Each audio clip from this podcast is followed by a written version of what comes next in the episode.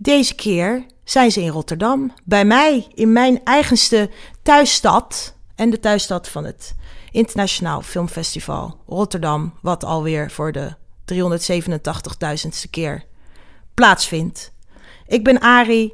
Uh, welkom in de VPRO Cinema Podcast.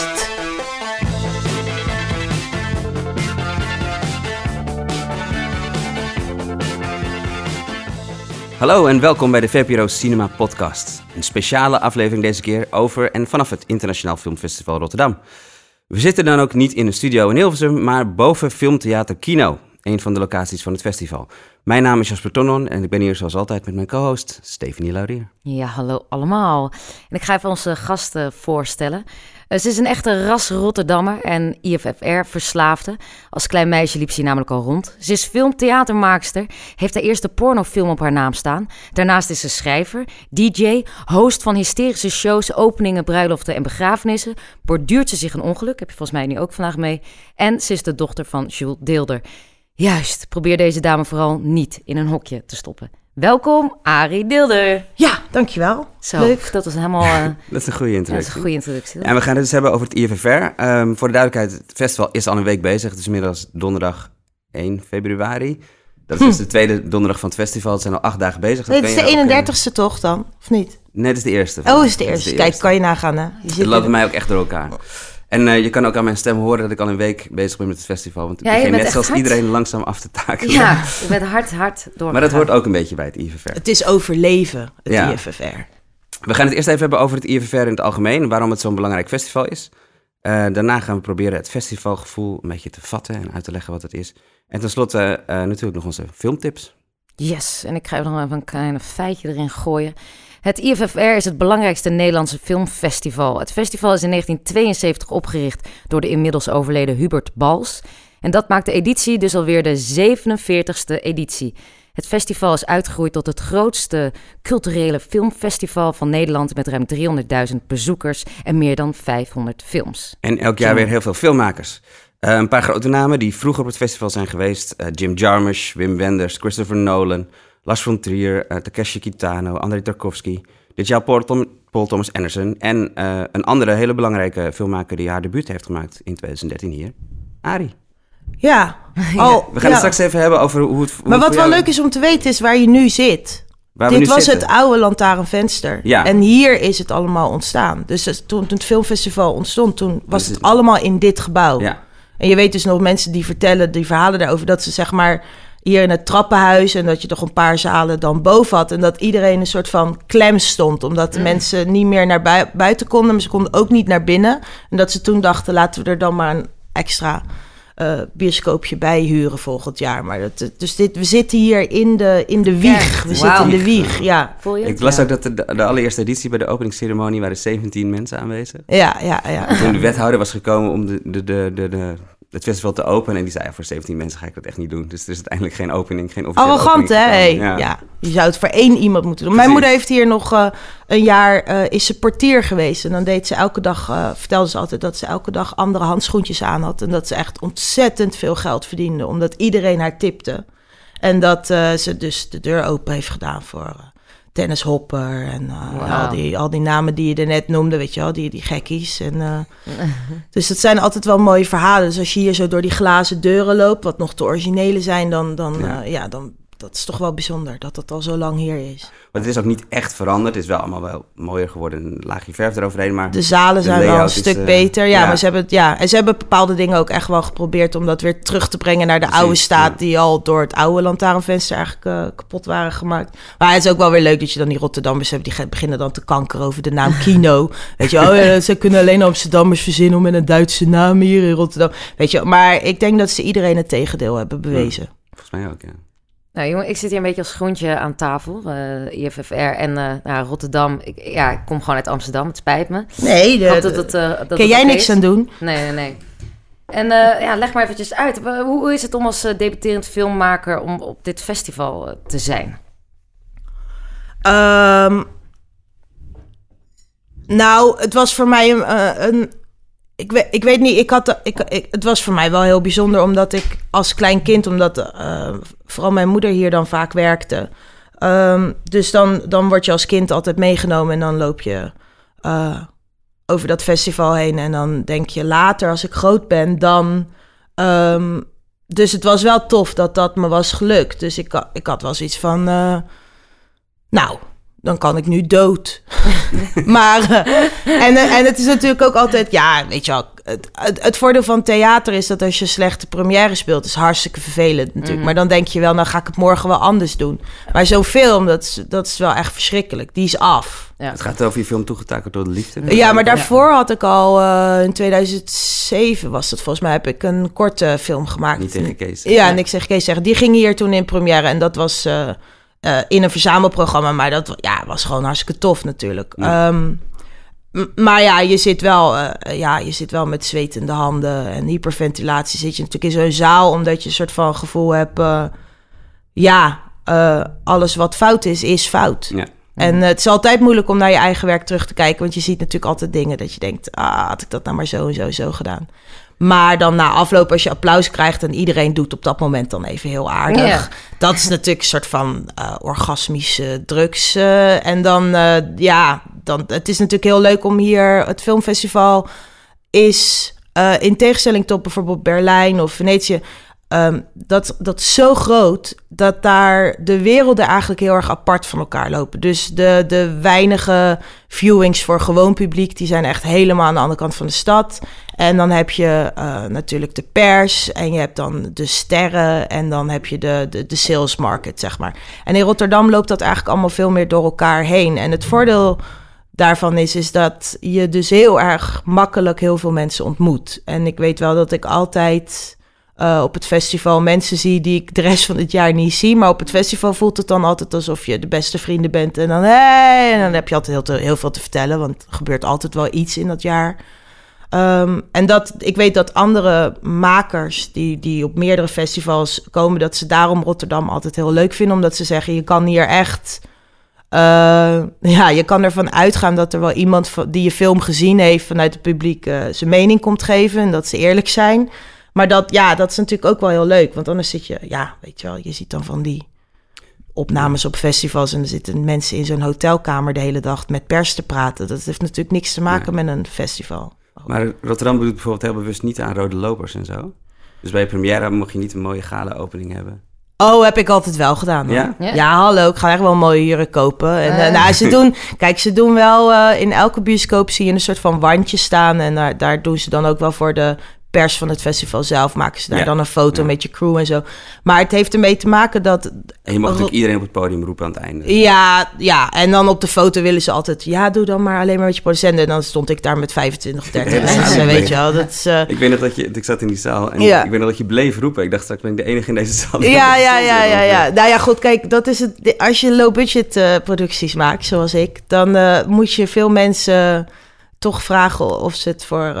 ja, goed wil doen. En dan, dan is het ook, ja, dan is het wel heel erg belangrijk dat je die mensen wel laat weten dat je ze, dat je ze erkent, het werk wat ze hebben gedaan. En uh, ja, het is natuurlijk gewoon een thuiswedstrijd op zo'n moment. Ik vond het wel leuk dat bij Toegetakeld kreeg ik te horen dat ik dat, dat jaar was ik volgens mij de één na best verkopende film. Dus kijk, niet dat mensen hem nou heel goed vonden, maar ik bedoel, hij was wel als snelste uitverkocht. Uh, dus dat is, dan, dat is dan wel leuk, want dan denk je, dan heeft het festival er ook nog iets aan qua kaartverkoop.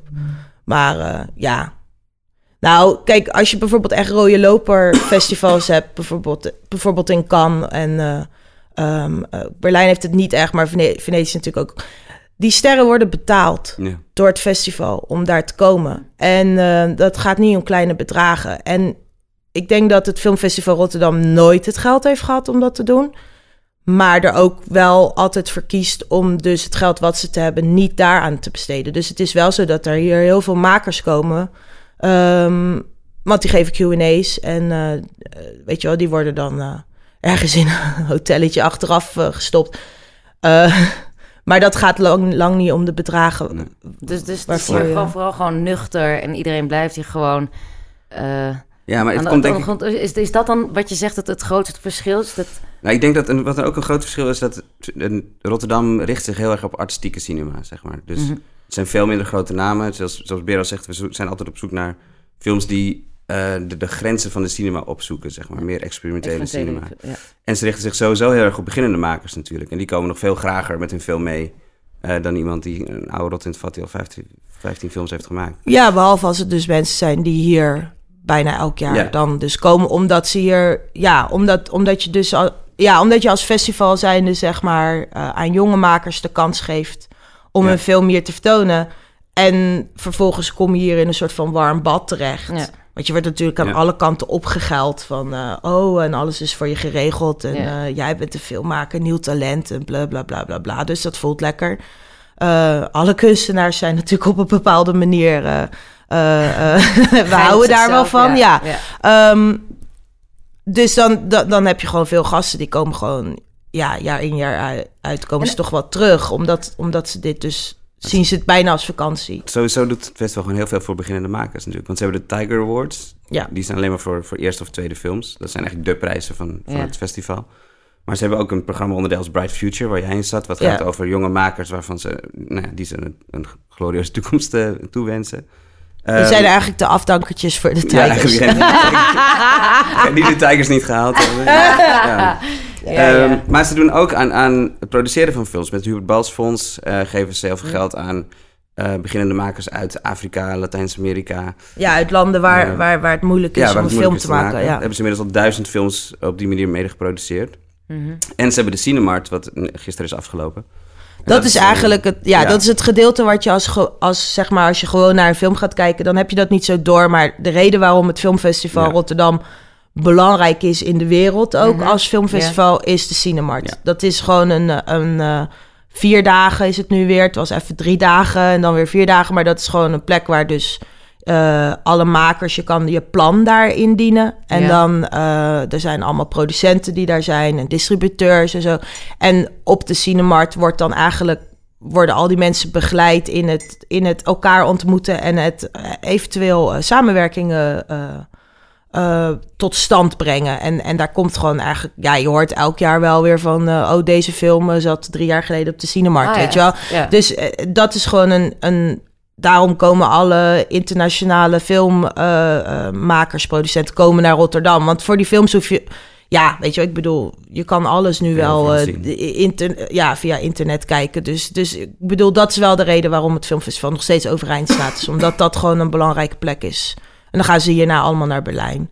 Heb je het gevoel dat het festival, want dat hoor je altijd bij alles, maar dat het festival vroeger beter was, belangrijker was? Ik heb het idee dat altijd alles, alles beter was. Vroeger, beter was. Nee, waar ik niet, dat ik er niet bij was, was het altijd beter. Nee, um, kijk, het festival is gewoon natuurlijk heel groot gegroeid. En op een gegeven moment, um, dat brengt ook voordelen met zich mee. Maar bepaalde verhalen die ik te gek vind, Namelijk het feit dat, dat het bijvoorbeeld allemaal in één gebouw was. Dus dat je, ja, als je ging doorzakken, dan, dan was dat ook hier. En de volgende ochtend je croissantjes hier ook, weet je zo. Um, dat je constant elkaar tegenkwam zonder dat je daar uh, over hoefde te appen. Um, heb jij die tijd meegemaakt? Nee, maar omdat, ik die, omdat veel vrienden van mijn ouders en mijn ouders zelf dat, dat wel heel erg mee hebben gemaakt, heb ik altijd die films gezien. En, dat en ik weet wel dat toen ik jong was, was het wel duidelijker, was het nog bij het Hilton. Dat, dat was een soort van, wat nu de doelen is, is een soort van het, het epicenter. Ja, ja, dat was vroeger dan het Hilton. Dus ik weet daar nog wel dingen van dat, uh, weet je wel, dat ook mijn moeder op dat moment, eh, die komt helemaal niet uit de horecawereld, maar die werkte dan bij vriendinnen die dan de, de, een, een eetgelegenheid, een pop-up restaurant deden voor het filmfestival. En daar zat je allemaal aan lange tafels met elkaar. Uh, en daar zat, zaten ook alle makers eigenlijk, omdat ja, die kenden dan weer uh, uh, die, die vrouwen die dat regelden. Dus dan, oh, kom maar lekker bij ons eten en zo. Dus er zit een soort van... Was jouw moeder toen al ontwerp? Want jouw moeder is AMC. Ja, mijn moeder is altijd kunstenaar geweest. Ja. Maar um, ja, uh, door veel vrienden van haar altijd op het filmfestival ook terechtgekomen. En zij heeft vroeger ook wel in films gewerkt toen ze nog uh, vier relaties uh, voor mijn vader. Uh, en, dus, maar um, ik bedoel, ja, dat Rotterdam werd ook altijd wel een beetje geregeld door een soort van in-crowd. Omdat, ja, het was gewoon heel hard werken voor weinig. En dat is nu natuurlijk ook veranderd. Het zijn nu echt mensen die natuurlijk ook super hard werken, maar dat zijn gewoon fulltime banen, weet je wel. En vroeger was het veel uh, ja, omdat er gewoon geen poen was, was het veel meer rock'n'roll. Dus wat krijg je dan? Dan ga je op andere manieren de arbeidsvoorwaarden een beetje leuker maken. Dus dan, ja, dat, ik geloof wel dat er iets verdwijnt wanneer iets een heel groot, goed lopend festival wordt met computers en dat soort dingen. Maar ja, je krijgt er ook wat voor terug. Zo, zo was Hubert Bals natuurlijk. Dus zolang hij de programmering deed, wilde hij alles gezien hebben. Er was geen andere programmeur op het moment dat hij leefde. Hij deed alles in zijn eentje. Ja. Waar het ook geen 500 Maar Hubert Bals, ja. had het nu niet leuk gehad met de MeToo-movement. Nee. Daar gaan ook altijd van die wilde verhalen over de ronde... dat hij wel meer uh, wilde meemaken. Dan films kijken. Ja, hij wilde ook iedereen wel even persoonlijk op de casting couch hebben. Ja, goed, weet je wel, ja, nou, dat, nou klinkt het heel onaardig, maar ik bedoel, uh, daar wordt eigenlijk altijd vrij liefdevol over gesproken. Dat je je eigenlijk bijna beledigd moest voelen als je niet ja. door hebt wat er werd gedingen. Nee, maar ik bedoel, ja, nou ja, je, je verliest iets. Dat zie je, zie je bij alle festivals. je ziet het ook op de parade als zodra, ja, weet je wel, het is... Maar je, je, hebt het natuurlijk ook weer nodig om te, om te groeien natuurlijk. Ik bedoel, ja, klein blijven, dat is natuurlijk heel mooi en, en romantisch.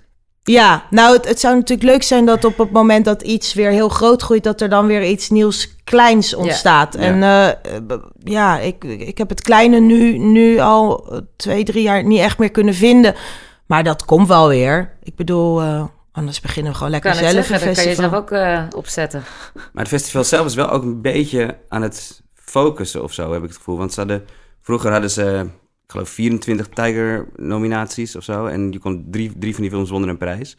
Nu zijn er nog maar acht nominaties en er is nog maar één prijs. En de Cinemart zijn nog maar 16 films mogen meedoen überhaupt aan de Cinemart, zeg maar. Dus ze proberen het juist ook wel een beetje weer kleiner en gefocuster te krijgen. Volgens mij. Ja, waarschijnlijk de, de, zeg maar die, de organisatorische situatie op dat punt wel. Maar uh, ze moeten natuurlijk gewoon uh, zoveel mogelijk publiek blijven trekken om, om op die manier alles uh, ja, te kunnen betalen. En ik vind wel, ze hebben op een gegeven moment, want dat is ook altijd wel een soort van mythe waarom heel veel mensen dan niet naar het filmfestival Rotterdam gaan. Dat is dat ze dan zeggen.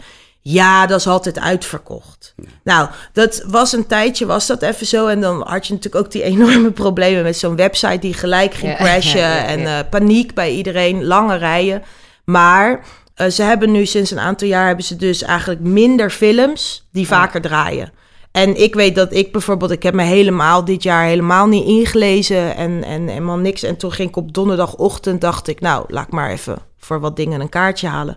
Toen was alles er nog. Wat, Waar ik naartoe wilde gaan. En je hebt natuurlijk een paar van die grote uh, weet je wel, de, de, de commerciëlere films. Je hebt nu Lady Bird, Shape of Water, I, Tonya. Ja, maar um, zelfs gisteravond kon je nog kaartjes krijgen voor I, Tonya van zaterdagavond. Kijk, zo, nou, kijk dat is wel een... Uh, en die worden dan geprogrammeerd in de grotere zalen en zo. Maar ja, aan de andere kant, er zijn ook gewoon heel veel films die gaan hier dan in première.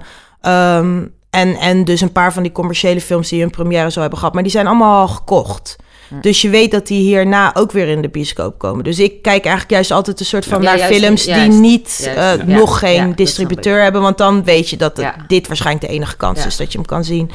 Um, dat is wat het festival leuk en speciaal maakt. Die, die dingen ontdekken, die, ja, maar dat is ook waarom heel veel mensen het natuurlijk heel eng vinden. Want die denken dat ze dan in een of andere existentialistische drama, uh, Japanse uh, porno. Ja joh, ik heb op mijn veertiende zag ik hier een, uh, een film waarin een meisje, een Japans, Japanse film met een meisje door, door er in een schoolkostuumpje natuurlijk. Ja. Uh, die werd zo hard in de reet uh, genomen dat toen ze later dan uh, aan zijn lolly-situatie, dat ze de eigen stront oplikte. Nou, als je, op je als 14-jarige daar in die zaal zit en je wil een beetje overkomen als een, iemand die heus wel weet wat er aan de hand is. Ja. Maar dat is mij toch wel bijgebleven, weet je. Ik bedoel, ja, en ja, ze zijn nu wel beter in omschrijvingen maken. Dus weet je wel, als je een beetje je best doet om die stukjes te lezen, dan weet je wel wanneer. Als, als je ziet dat, dat er staat mysterieus. En, Japans, en je hebt geen zin. En je hebt zin om een begrijpbare film te zien. Dan moet je dus niet kiezen voor iets waar mysterieus bij staat. Ja. Um, ik lees nu inderdaad, als die, die, die Volkskrant-bijlage komt, dan lees ik die korte verhaaltjes allemaal door. Maar je wordt er heel goed in door de jaren heen. Dat je in een paar woorden ziet van, nee, Nee, nee, nee. Oh, ja. misschien wel. Ik heb het nu ook al met uh, foto's. Als je dan een, mei een Japans meisje, ja, ik zeg altijd Japans, maar een Aziatisch meisje zo dromerig starend naar de mond van een man ziet kijken, dan denk ik al, laat maar. Ja. ja, het is ook, ja, maar daardoor mis je ook dingen. Maar, maar het is wel, ik vind het wel goed dat, omdat er nu dus nog kaarten te koop zijn het leuke daaraan is, is dat je dus als je met iemand ineens... dat je tips kan horen van mensen. Dus ik hoorde nu ook van iemand die zei... oh, maar je moet echt daarheen. En mhm. het leuke daaraan is, is dat je dus later nog daarvoor kan, kan kiezen. ja, ja, ja. Hey, Stephanie, jij was hier voor het eerst. Ja, voor het eerst. Ik ben volgens mij uh, zoveel jaar geleden wel eens geweest. Uh, dus, het was, ja, dus ik was er weer een keer. En wat, wat vond je van het festival? Wat was jouw indruk? Ik was dus ook op een maandag. Ik dacht, ja, laat ik dan niet op een zaterdag, maar gewoon op een maandag. Hoe, hoe is het dan? Uh, het regende, het stormde. Het was echt gewoon volgens mij een perfecte dag voor op het festival. Binnen te zitten. ja, wat vond ik? Wat vond ik? nou ja, wat, wat jij al zei, ik kom natuurlijk ook uit de theaterwereld. Dus Parade, Boulevard, uh, Oerol dan heb ik altijd het gevoel dat je ook wel een soort kloppend hart hebt, het, festivalgevoel. En uh, dat zit dan hier bij de doelen. Toen dacht ik wel even van, oké, dus, dus dit, dit, dit, dit is het, of zo. Of nou, hier, hier gebeurt het dan, de magic. Die zag ik nog niet meteen. Uh, maar ik vond het wel lekker om een soort van bijna zo anoniem met je boekje dingen zo aan te kruisen. En dan met z'n allen een soort donker hol te gaan zitten. Uh, ik weet niet, dat, dat, dat geeft wel iets. Maar het is gewoon een heel raar besef dat je met z'n allen daar bent.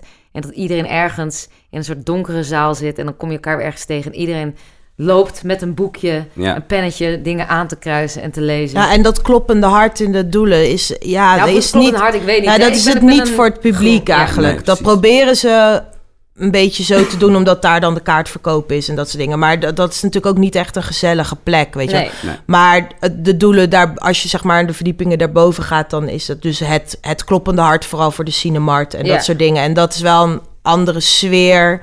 Ehm, maar ik denk wel dat het. Uh, het festival het wel zou kunnen gebruiken als er een leukere plek is waar je een. Uh, ja, wat, wat ik ook, het is niet heel toegankelijk. Ik, ik had niet meteen, ik moet, het is dat ik het natuurlijk weet en dat ik uh, hiervoor natuurlijk uh, allemaal films kijken voor, voor de podcast. Maar het is niet, snap je wat ik bedoel? Het is wel een mhm. soort, soort, uh, soort drempel waar je overheen moet gaan. Ja, maar wij in Rotterdam houden wel van drempels. Ja, is dat zo? Jullie in Amsterdam, staan open voor alles. Ja, wij denken dat noemen wij hoerengedrag. Oh, is dat zo? Is dat zo? nee, maar ik bedoel, kijk, in Rotterdam bedoel, dat je is het altijd moeilijker om, om, um, om een soort van uh, ja, het, het, is niet zo dat we een hele mooie uh, entree hebben met uh, kom maar binnen met je knecht. Nee, maar, nee, maar dat is eigenlijk wel leuk, vind ik. Ik vind Toch wel dat, het niet zo is. Ja, omdat je op die... Kijk, en dan zou het leuk zijn dat als je eenmaal binnen bent... dat je dan wel een plek hebt dat je daar een paar uur zou willen zitten. Voor mij is dat festivalgevoel is juist ook het andere publiek, zeg maar. Ja. Want, en daar, daar vind ik dat er bijna geen drempels zijn. Want iedereen praat met elkaar. Het is een heel ja, maar voor de eh, echte filmkenner. Ik bedoel, als je, nee, je, als je, een beetje buiten staat... Dan, dan heb ik wel eh, het gevoel dat je eventjes op, een, op het verkeerde feestje... of dat, dat je de verkeerde dresscode hebt. En je denkt, oké, ik moet volgens mij even een ander jasje aantrekken... of ik moet mm. even... Snap wat ik bedoel? Ja, ik snap een beetje wat je bedoelt, denk ik. Ja. Een beetje? Nou ja, voor mij is, ja, ja, ja, Voor mij is, is het, het festivalgevoel is heel erg dat groepsgevoel. Dus dat je allemaal... Je zit in een zaal van mensen met, allemaal, met dezelfde interesses. En, en er zitten mensen van 80 en er zitten mensen van 16. En je gaat gewoon je passie helemaal even tien dagen uitleven of zo.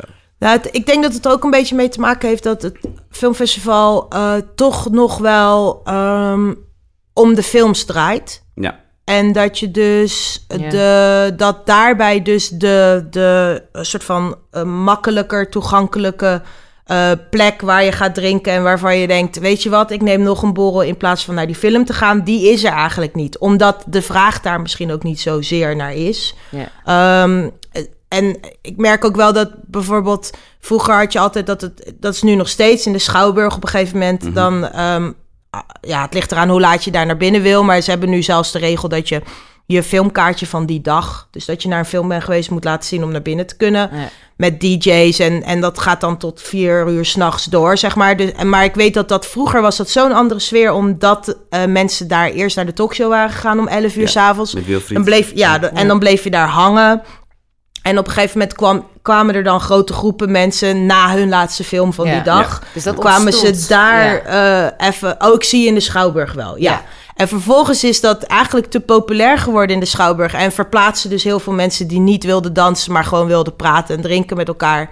Je had altijd Hotel Centraal al, omdat dat de hele nacht doorging, Barretje Centraal. Maar dat ging toen ook een eigen programmering doen. Vond mhm. ik heel erg leuk, rock'n'roll muziek. Doen ze ook nog steeds. Maar dan had je dus mensen die gingen al naar Hotel Centraal. En dan had je die jeugd die dan in de Schouwburg bleef. En, toen was het...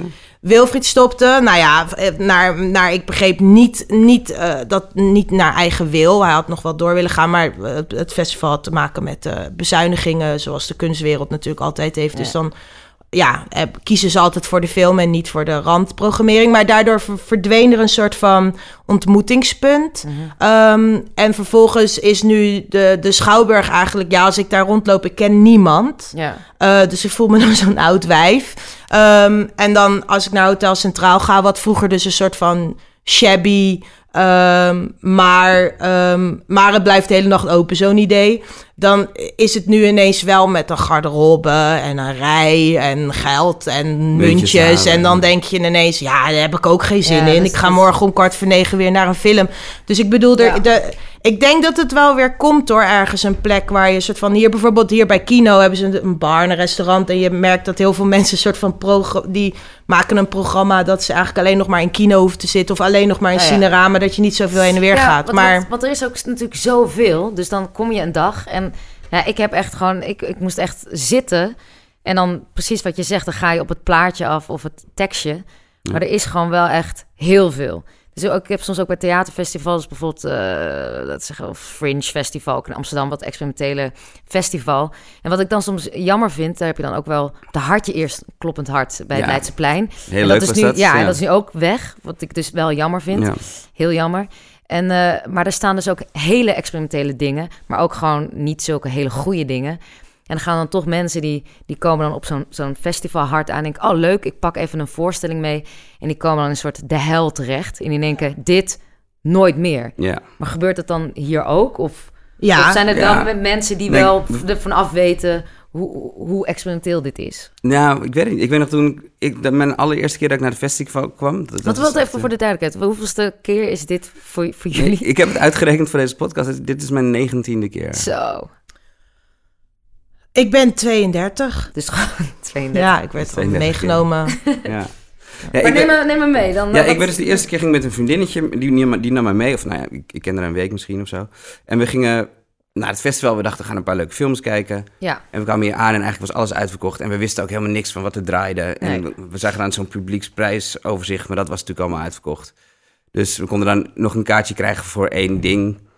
Dat, nou, die zaal was ook inderdaad praktisch leeg. En dat bleek niet eens een film te zijn, maar een Japanse anime-serie waar we dan drie ja, afleveringen Ja, dat Aziatische is toch niet een hele goede ervaring, nee. uh, krijg ik nu te horen. Dus toen, uh, dat is, uh, nou, mij al een tip. Ik heb ook hele mooie Aziatische oh, ja, dingen hier ja, gezien. Heel, dus maar is... ja, en Rotterdam richt zich ook heel erg op Aziatische. Ja, Dus op zich heel goed. Maar goed, wij, wij konden dat toen op dat moment niet... Ik bedoel, ja, het was niet helemaal wat we in ons hoofd hadden, zeg maar. Dus daarna zijn we een beetje...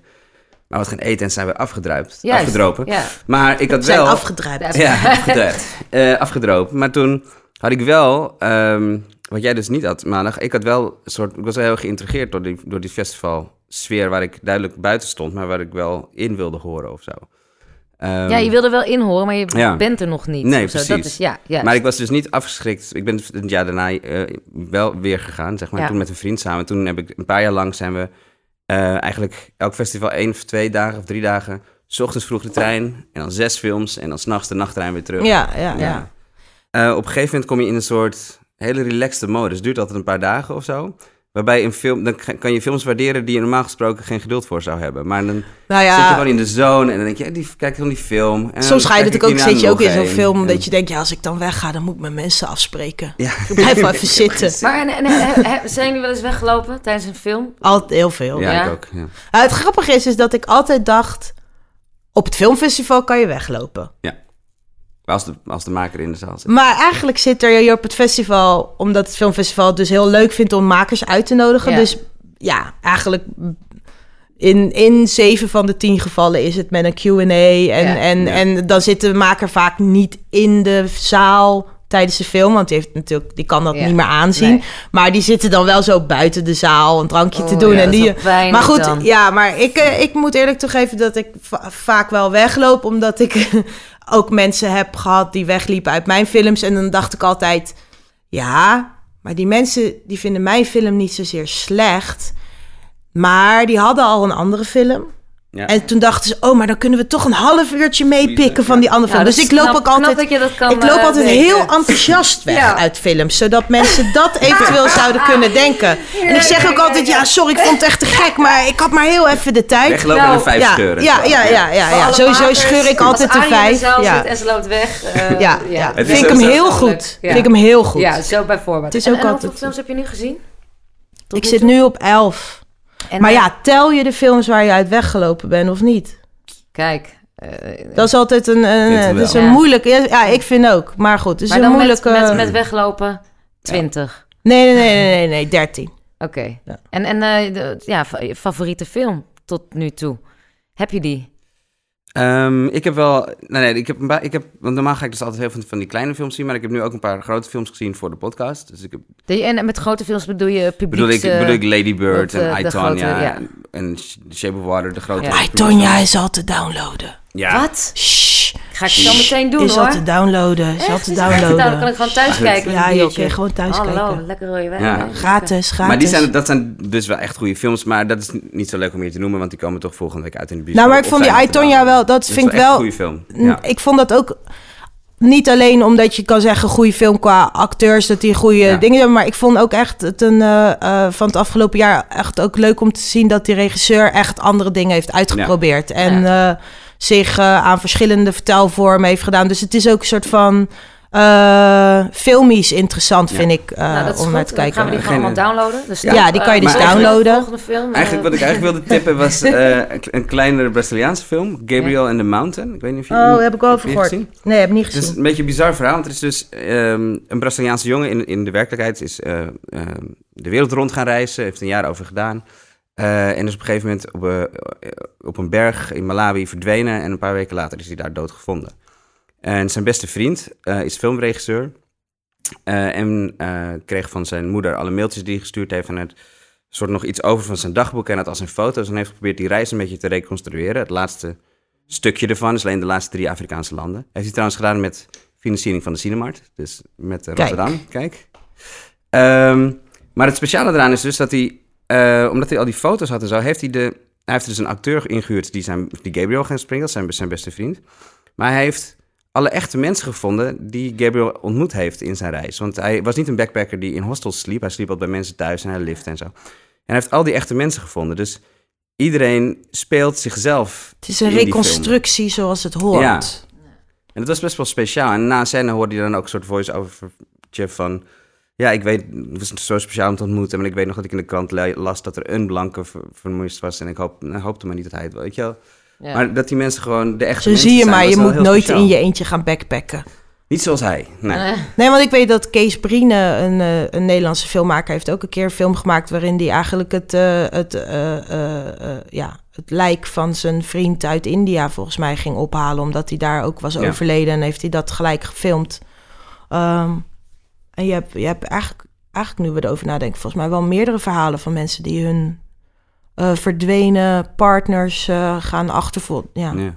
Ja, ik vond het wel een mooie hommage, want je, je, het was heel mooi liet te zien wat een speciale hoe een speciale jongen het was. En hij vertelde ook nog het verhaal van zijn laatste maanden met die echte mensen erbij. Want waarom was hij dan dood? Waarom was hij dan dood? Nou, omdat hij heel naïef uh, die berg nog wilde beklimmen. Nou zonder training. Nee, bedoel. Uh, zonder training, zonder goede equipment. Ja, en had, ja want dat is, zie je vaak, af in Malawi, dus had nog maar, hij moest het die nacht nog doen. Oh, de dus, arrogantie van, de, van de toerist. Ja. En jij? En wat is jouw tip? Nou, ik, ja, ik moet eerlijk toegeven dat ik... Um, we hebben natuurlijk nog een paar dagen op het festival. En meestal heb ik uh, uh, toch wel één of meerdere films die... of omdat je hem geweldig vindt... Uh, of omdat je omdat hij precies een documentaire bijvoorbeeld precies op het juiste moment komt, zodat je naar iets wat er in de wereld speelt totaal anders kan kijken. En dat je daar heel vaak nog aan terugdenkt. Ik heb hier ook heel veel films gezien die echt belangrijk zijn geweest voor mij uh, in het maakproces. Nicolas Winding Reffen is een gozer die hier de pusher. ja, ja, nou ja, zijn, ja, ik vind ja, Drive, daar is hij het bekendste mee geworden. Maar daarvoor, mijn lievelingsfilm is Bronson, heeft hij gemaakt. Mm -hmm. En uh, die heb ik hier om kwart voor negen ochtends gezien. En dat je eigenlijk wil afbellen, maar dat je hebt afgesproken met iemand om dat te kijken. En dat je hoort dat diegene ook wilde afbellen. En dat je vanaf de eerste seconde in die filmzaal denkt: what the fuck? Ehm, en hij heeft ook de Pusher-trilogie gemaakt en zo. Uh, ik bedoel, dat, dat zijn echt films die ik nog steeds kijk, omdat ik... En ik ken de, die maker ook ken. Dat, dat je echt op zoek gaat naar wat mhm. heeft hij nog meer gemaakt en dit en dat. Um, en ik ben zo'n soort film heb ik nog niet gezien. Ik heb wel de film uh, Amateurs gezien. Um, er is hier uh, op het filmfestival, dat zijn ze heel erg aan het hypen. Ik weet niet of het nou dat, dat waard is, maar dat heet IFFR Live. En dat is uh, dan, ze hebben dus met verschillende bioscopen overal ter wereld uh, afgesproken dat er dan op dezelfde tijd in de bioscoop dezelfde film wordt gedraaid. Uh, dus dan zit je met mensen uit Zimbabwe en weet ik veel wat, zit je dezelfde film te kijken. En daar was dus onder andere Amateurs. En Amateurs is, ik had het opgeschreven, ik had me heel goed voorbereid. Het is een Zweedse film van Gabriella Pichler. Pichler, Pichler, Pichler. Ja. Uh, en het gaat over, um, ja, eigenlijk een soort van um, uh, ingedut uh, klein stadje, dorpje in Zweden. Um, dat uh, vroeger veel economische voor, ja, voordelen haalde uit het feit dat ze bepaalde stoffenfabrieken hadden en leerlooierijen. En, maar nu door natuurlijk de globalisering en uh, goedkopere prijzen in het buitenland uh, toch wel zijn weggeconcureerd. Dus ze proberen nu, de gemeenteraad probeert daar nu een soort van uh, soort van action binnen te, binnen te halen. Duitse, um, ja, ja. en ze zijn een van de twee dorpen die dus zeg maar moet laten zien dat zij het leukste plekje zijn voor die Duitse supermarkt. Maar ja, die gemeenteraad die denkt, ja, dan moeten we zo'n reclamefilmpje maken en uh, dat kost geld. Dus lekker makkelijk, we laten het de scholieren doen van de school. Uh, ik vond het erg humoristisch dat, dat je dan ziet dat er een paar van die hele blanke Zweedse uh, scholieren, jongetjes, uh, dan een gangsterfilm gaan maken. waarin ze elkaar doodschieten voor drugshandel. als zijn de reclame ding. Ja. maar, je, maar er zijn dus ook twee. Um, um, ja. Um, Eentje was volgens mij duidelijk dat het echt een vluchtelingssituatie was. Die met haar uh, moeder naar dat dorp is gekomen vanuit, ik weet eigenlijk niet. En die andere iets, was geadopteerd. Iets Arabisch. En die andere was dan van Turkse moeder, die uh, ja. uh, toch wel Turkse moeder die journalist is geweest. En wel naar Zweden is gegaan voor veiligheid, zeg maar. En zij beginnen te filmen. niet zozeer om, om echt per se een, een, een, een daad te stellen en te laten zien wat er echt gebeurt. Maar zij filmen wel uh, dingen die de gemeenteraad dus eigenlijk liever niet wil laten zien. Uh, namelijk van, nou, dit is, de, dit is de rotonde van ons dorp. En dan zie je zo'n hele lelijke rotonde. Weet je wat ik bedoel? Maar dat loopt erop uit dat, dat die gemeenteraad dus besluit om een, uh, om een, om een zeer saaie... Een eigen film te maken. Ja, ja, zeer saaie, opgepoetste, schoongemaakte film te maken. En die, die, die twee meisjes die gaan door met het, met het filmen van uh, hoe het echt is. En uh, daarmee wordt eigenlijk een beetje um, een vergelijking getrokken tussen dat wij natuurlijk in het dagelijks leven ook constant bezig zijn met wat laat je zien en wat, wat, wat laat je vooral niet zien. En uh, dat je pretendeert als bedrijf eerlijk te zijn in reclames, terwijl dat natuurlijk eigenlijk helemaal niet zo is. En nou ja, fake news en dat soort dingen. En ik vond het heel interessant dat uh, ze dus in dat dorp ook wel laten zien dat je je uh, als buitenstaander misschien wel uh, thuis kunt voelen in, ze, in, dat stadje, maar dat, dat als er dus eigenlijk daadwerkelijk om ja, ertoe doet dat, dat mensen vinden dat jij daar niet thuis hoort. En dat dat natuurlijk iets is wat veel mensen die ja, toch wel ontheemd zijn en, uh, en ergens anders proberen te starten, dat wij het allemaal wel hebben over ja, je moet je beter aanpassen en je moet beter dit en je moet beter dat. Maar dat wanneer het er vaak op neerkomt, wij ook wel weer de, de, degene zijn die zeggen: ja, maar jij bent anders. Um, en dat vond ik wel, dat werd in deze film op een hele losse manier uh, getoond. Ook met humor. Dat vind ik altijd heel fijn als je een soort van zware, zwaardere dingen kan laten zien. Maar dat dat zeker gebeurt met humor, zodat je af en toe ook moet lachen om pijnlijke situaties. Pijnlijke situaties komen daardoor ook veel harder aan, vind ik. Bij mij in ieder geval. Um, En ik vond het heel interessant dat ze had, de regisseuse heeft gewerkt met, ja, ze noemen dat dan amateurs, maar ik vind dat je in de kunstwereld eigenlijk niet kan spreken van amateurs. Want ja, wat is dan de definitie? Maar goed, ehm, maar deze mensen hadden dus nog nooit in een film gespeeld. En eh, ze hebben bepaalde dingen wel echt gescript, maar bepaalde dingen ook heel erg op improvisatie en los. En je ziet dus ook veel beelden die die meisjes hebben gefilmd met een met een telefoon. En ik vond het interessant, het technische aspect daarvan... is dat je natuurlijk nu wel vaker zie in series... en dan, hè, dan alles met een telefoon en dan bliep bliep... en dan zie je de tekstbericht in het, in het scherm, in het beeld ergens of dat ding. Maar hier zie je gewoon een soort van soms hysterisch bewegende shitbeelden en dan weer uh, uh, het geluid wat heel erg soort van met die wind op zo'n scooter maar dan weer ineens een heel mooi beeld wat zij filmen. Wat, waarvan je denkt, ja, dat had je als, als, als, als cameraman met je, met je 4K-camera niet beter kunnen doen. En dat vond ik op een hele mooie manier met elkaar gecombineerd in deze film. Dus echt wel een goed voorbeeld van dat zich dat ook verder technisch ontwikkelt. Oké. Ja, we moeten, we moeten met je afronden. Ik wilde nog zeggen, dit zijn hele leuke tips. Misschien denken jullie, daar heb ik niks aan, want het festival is afgelopen tegen de tijd dat deze podcast uitkomt, toch zo ongeveer. Maar uh, het IFR heeft een nieuw platform uh, gelanceerd, de, dit festival, IFR Unleashed, uh, waar je de meeste films van de afgelopen festivals uh, kan bekijken. dus je zou gewoon online naar IFR Unleashed kunnen gaan en een van onze tips nog kunnen gaan kijken. Uh, we vragen dus altijd de gast om uh, filmmuziek mee te nemen. En die heb je ook uit Amateurs meegenomen. Ja, nou ja, goed. Ja, ja. filmmuziek is een van mijn uh, grote obsessies. Um, maar ik vond het wel leuk om dus eventjes iets te laten horen wat in een film van nu draaide. Um, en bij Amateurs begin een goede, goede beginscène waarin je dus allemaal Zweedse blanke mannen en vrouwen uh, cowboys ziet spelen op een soort van festival. Waarin ze dus, uh, wat is het, een, een, een, een, tot scooter omgebouwde koe proberen te lassoen. Uh, en dan dus met Summer Wine van Nancy Sinatra en Lee Hazelwood op de achtergrond. En die staat ook lekker, lekker hard tijdens die film. Dus je wordt wel gelijk een soort van. En dan zie je die twee meisjes die later een grotere rol spelen, die dus soort van donker uiterlijk hebben. En die zijn eigenlijk nog fanatieker in hun cowboy- en sheriffspel. En die worden dan weer raar aangekeken door die blanke Zweedse mensen... die er eigenlijk nog raarder uitzien... Uh, met hun beenkappen. Um, dus dat, dat, gaf wel een goede uh, indicatie van wat voor soort film het zou worden. En dat vond ik wel uh, tof. Nou, dan gaan we er zo naar luisteren. Gaan we, nou, dan ga ik jullie ook alvast bedanken. Jasper, bedankt. En beterschap. Ja, dank je. En Arie, heel erg bedankt. Ja, bedankt jullie dat ik dit uh, mocht doen.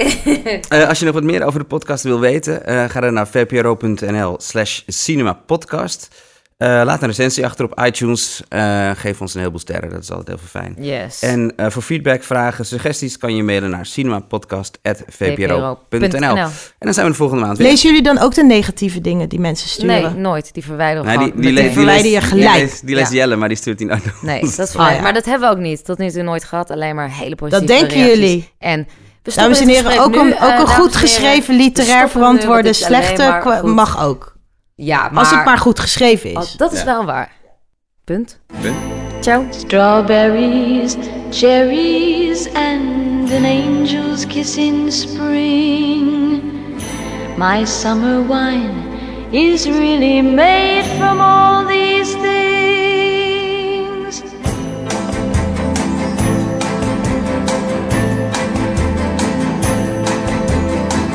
I walked in town on silver spurs that jingle too. A song that I had only sang to just a few. She saw my silver spurs and said, Let's pass some time. And I will give to you summer wine. Summer wine. Strawberries, cherries, and an angel's kiss in spring. My summer wine is really made from all these things. Take off your silver spurs and help me pass the time, and I will give to you summer wine. Oh, summer wine. My eyes grew heavy and my lips they could not speak. I tried to get up, but I couldn't find my feet. She reassured me with an unfamiliar line, and then she gave to me more summer wine. Oh, summer wine. Strawberries, cherries, and an angel's kiss in spring. My summer wine is really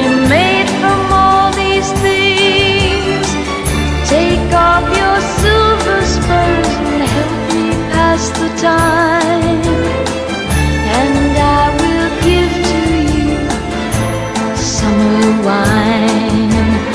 Mm, summer wine.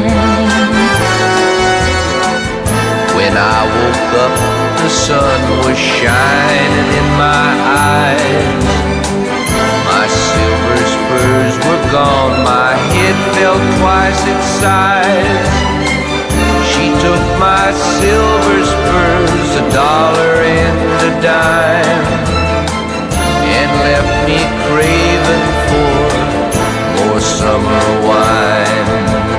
Oh, summer wine. Strawberries, cherries, and an angel's kiss in spring. My summer wine is really made from all these things. Take off those silver spoons and help me pass the time. And I will give to you my summer wine. Oh, summer wine.